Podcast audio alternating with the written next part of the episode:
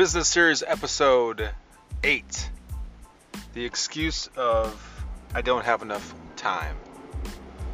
So, again, we work with a lot of people that have um, other obligations, other jobs, etc., and they're working with us to either get out of that job, get in a better situation, maybe, maybe work an extra side business for half an hour, hour a day, or a few hours a week.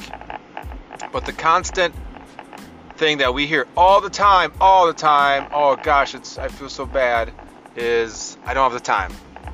And I'm not trying to be negative here, but um, once you understand it, it's almost kind of comical, and you can kind of look back and say, okay, I was I was full of shit. So you have all the time in the world. You have, you just do. You have all the time in the frigging world. It just depends on how you want to spend your time. You know? Everyone has the same 24 hours.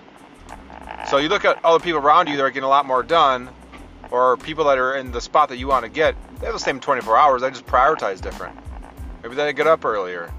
Maybe they don't waste their time scrolling through social media.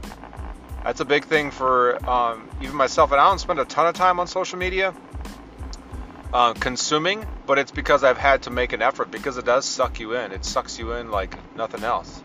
But you don't need to scroll.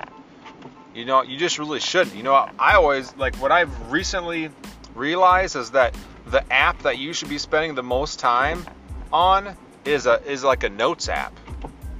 An app that you can write down your ideas, possible posts, you know, um, marketing ideas or bringing value to other people, post ideas or um, article ideas, stuff. That's where you should spend most of your time and then the other time on social is really spent on trying to figure out what works and emulating that.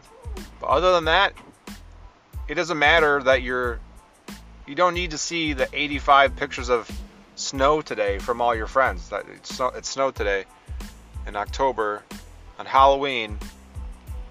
There are going to be thousands of pictures of snow on Halloween. Great, I get it. I don't really care.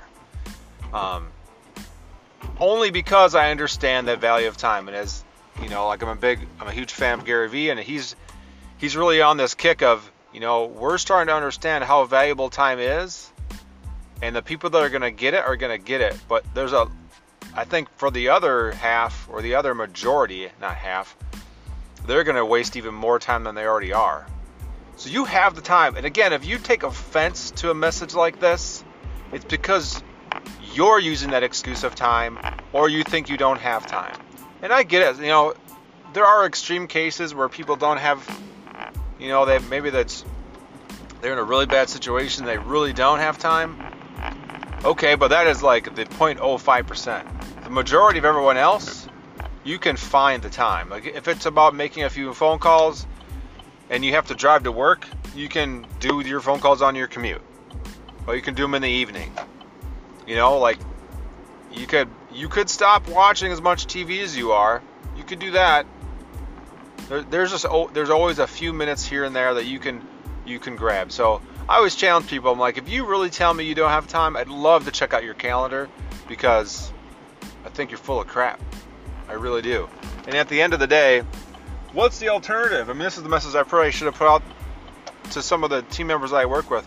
What's the alternative? You look back in 20, 30 years, you don't accomplish what you wanted to accomplish, you have regret, and you're going to still make that excuse? No, you're not. At some point, you're going to say, damn it. I was full of crap. I used the excuse of time, and I could have not watched that series of whatever because it doesn't matter. It doesn't affect me whatsoever. Same thing with sports. You know, I like I'm a Packers fan, right? I like watching the Packer games, but I am not nearly as engaged as I used to be because I'm like, this doesn't affect my life, and I and I do. I get into it. It's like, but I don't need to get so riled up, positive or negative. It doesn't affect me, and I'm watching other men accomplishing their goals, and I'm I'm basically rooting for them. Like, how pathetic is that? So I'm not saying you can't be into your sports, but there are a lot of people that waste hours and hours every week, hours, because they watch basketball and football and college football and it's like that doesn't affect you. It does not affect you. And then if that's what you want to do, then don't tell me you don't have time. You have time to prioritize what you want to work on. So, it's a good message and once you understand it, you you won't take offense to it. I mean, once people really get, okay, yep, that makes sense. They start to prioritize and that's kind of a, a laughable comment they'd made in the past.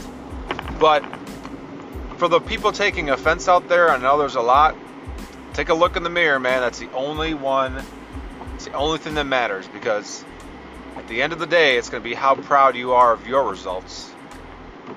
That's it. So, are you proud or are you just making excuses?